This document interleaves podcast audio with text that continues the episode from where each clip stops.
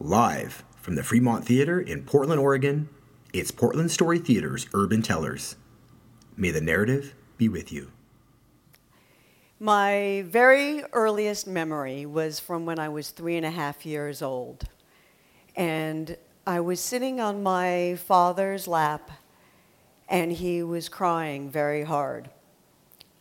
And he was crying because my mother and father were getting divorced, and he was leaving the place where we lived. I don't remember if he said anything to me. I don't.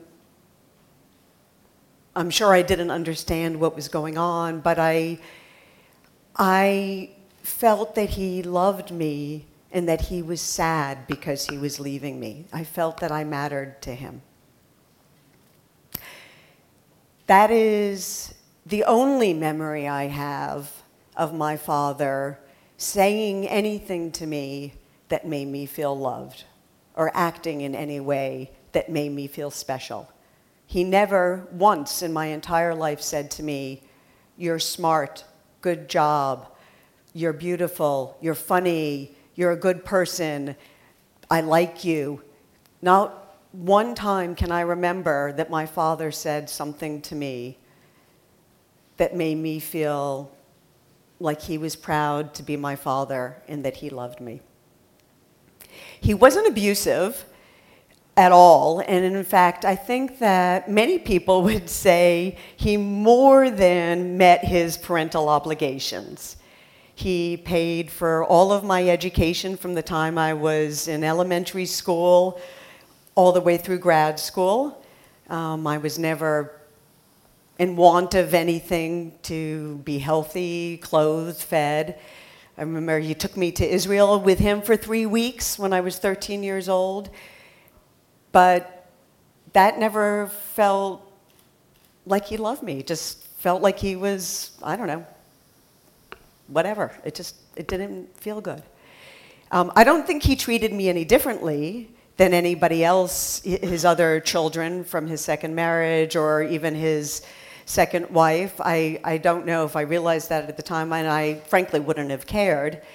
Um, I never saw him act emotional towards anybody. Now, he did have two cats and two dogs, two boxers, throughout many, many years. I'm sure many pairs of dogs and cats. And he loved those animals so much. He would hold his cats, he would coo to his dogs, he would show those fucking animals so much love. and I love animals. I really, I am a huge dog lover. But I, I kind of felt badly that he loved the animals and not me. Um, I, as I, I remembered my water.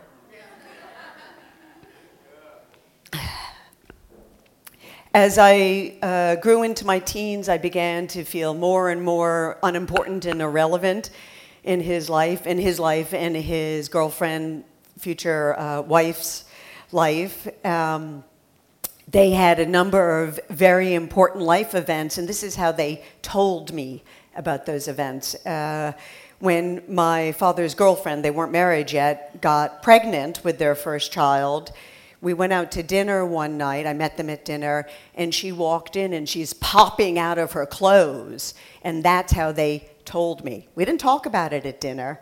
They didn't say they were having a baby. It, you know, there was, I wasn't a part of it in any way. It was just happening. Um, and uh, several years later, after they had had several children, I was over at their apartment one day, and uh, she said to me, uh, Could you babysit such and such day? We're going down to town hall to get married. We need somebody to watch the kids. Hmm, that's how they told me they were getting married. I was the hired help for them to get married. I did, needless to say, it didn't feel very good at all. I, I felt wronged. I'm like, I deserve to be loved. I'm not bad. Um, but that was pretty much how it was throughout my entire teenage years and continued on. Fast forward 20 years or so, 40 years old, I have a life of my own, I'm married, I have two small kids, I'm living in Colorado. And I had probably spent less and less and less time with my father, spoken with him less because it was too painful. It was always a disappointment. I, it was just too painful, and I, I, it couldn't change. It didn't see. I couldn't figure out how to make it change, and I wanted him to make it change. Came home from work one day, and my husband said to me, "Your father called me to tell me." That he has pancreatic cancer, which is a death sentence cancer. You have months at best to live with pancreatic cancer. And I was sad because I was sad for him that his life was coming to an end. And I was sad for me that this was it. I was, my mother had died of brain cancer three years earlier, so I was going to be an orphan. Um, but honestly, there was a part of me that was sort of excited. And I, and I was anticipating, like I had seen in the movies and read in books and seen in TV shows, a Hollywood ending. He was looking death in the eye. And he was going to realize that it was time to tell me that he loved me, that he had always loved me. He was going to either tell me we were going to have this reconciliation, or he was going to write a letter to me that I would have to cherish forever. He was going to let me know that he loved me. That's, that's what I was excited about. I thought we had finally come to a point when it would all happen. A couple of months later, I went to visit my father. He was still able to walk around and drive, and he picked me up at the airport, um, and we went out to lunch, just the two of us, to this sort of a little cafe, funky place in Albuquerque where he lived. And um, we didn't really talk about anything. we just sat. We sat at the table. I mean, and we probably talked about the weather. We probably talked about how my job was going. Um, I don't know. I, I can't even remember what we talked about, but I remember that place that we went for lunch. And then we went back to his house, and I thought, I got two more days to spend with this person. What is, what are we going to talk about? It's not going to be any different. And I didn't have the guts to say to him anything. I could have said something. I was a grown woman. I was 40 years old, had my own family. But I still wanted him to tell me that he loved me. I still wanted my father to be the father, and I still, I guess, I felt like a kid. And I didn't want to be the one to ask him. And honestly, it had been that way for so long, I didn't know if he would say that he loved me. And it was better to unknow than to have him say something that I couldn't live to hear. The one other thing I remember about that weekend that I spent with him the last time I saw him was in their house, they had tons of pictures, tons of family pictures, tons of pictures of their kids and other people. And there was not a single picture in that house of me, my husband, or my children. And I truly felt that I had been completely obliterated from his life. So, several months later, he did indeed die. And my husband and I, Tom and I, went down to Albuquerque for the funeral. We went to uh, the synagogue. There were several hundred people there. That was pretty wild, seeing so many people there to celebrate his life.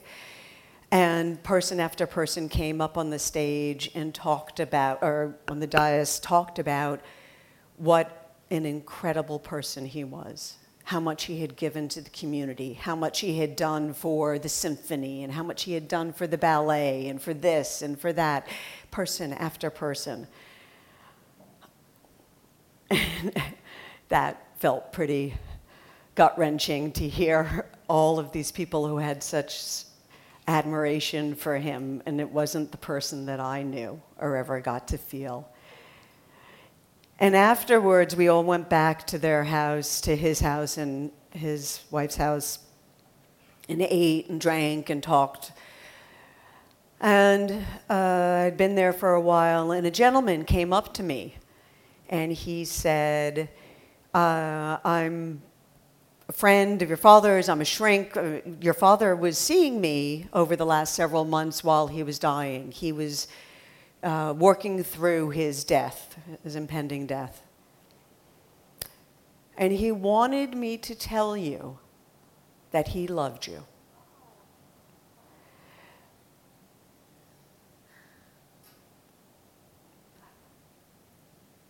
I didn't know what to feel.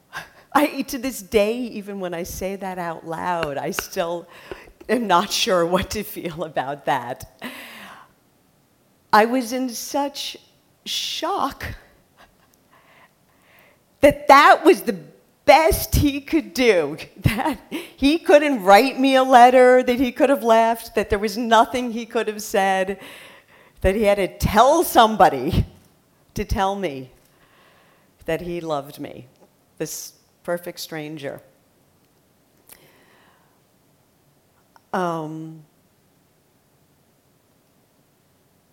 so I hold that, but I don't, it still has never been good enough. It still has never made me feel the love of my father. And as I sit here now, as I am here now, I have two children one who's gone off to college, one who's about to go in another year or so. And I reflect on this often, this experience with my father. I know that I did the best that I could with my children, and I hope that it's good enough for them. Thank you.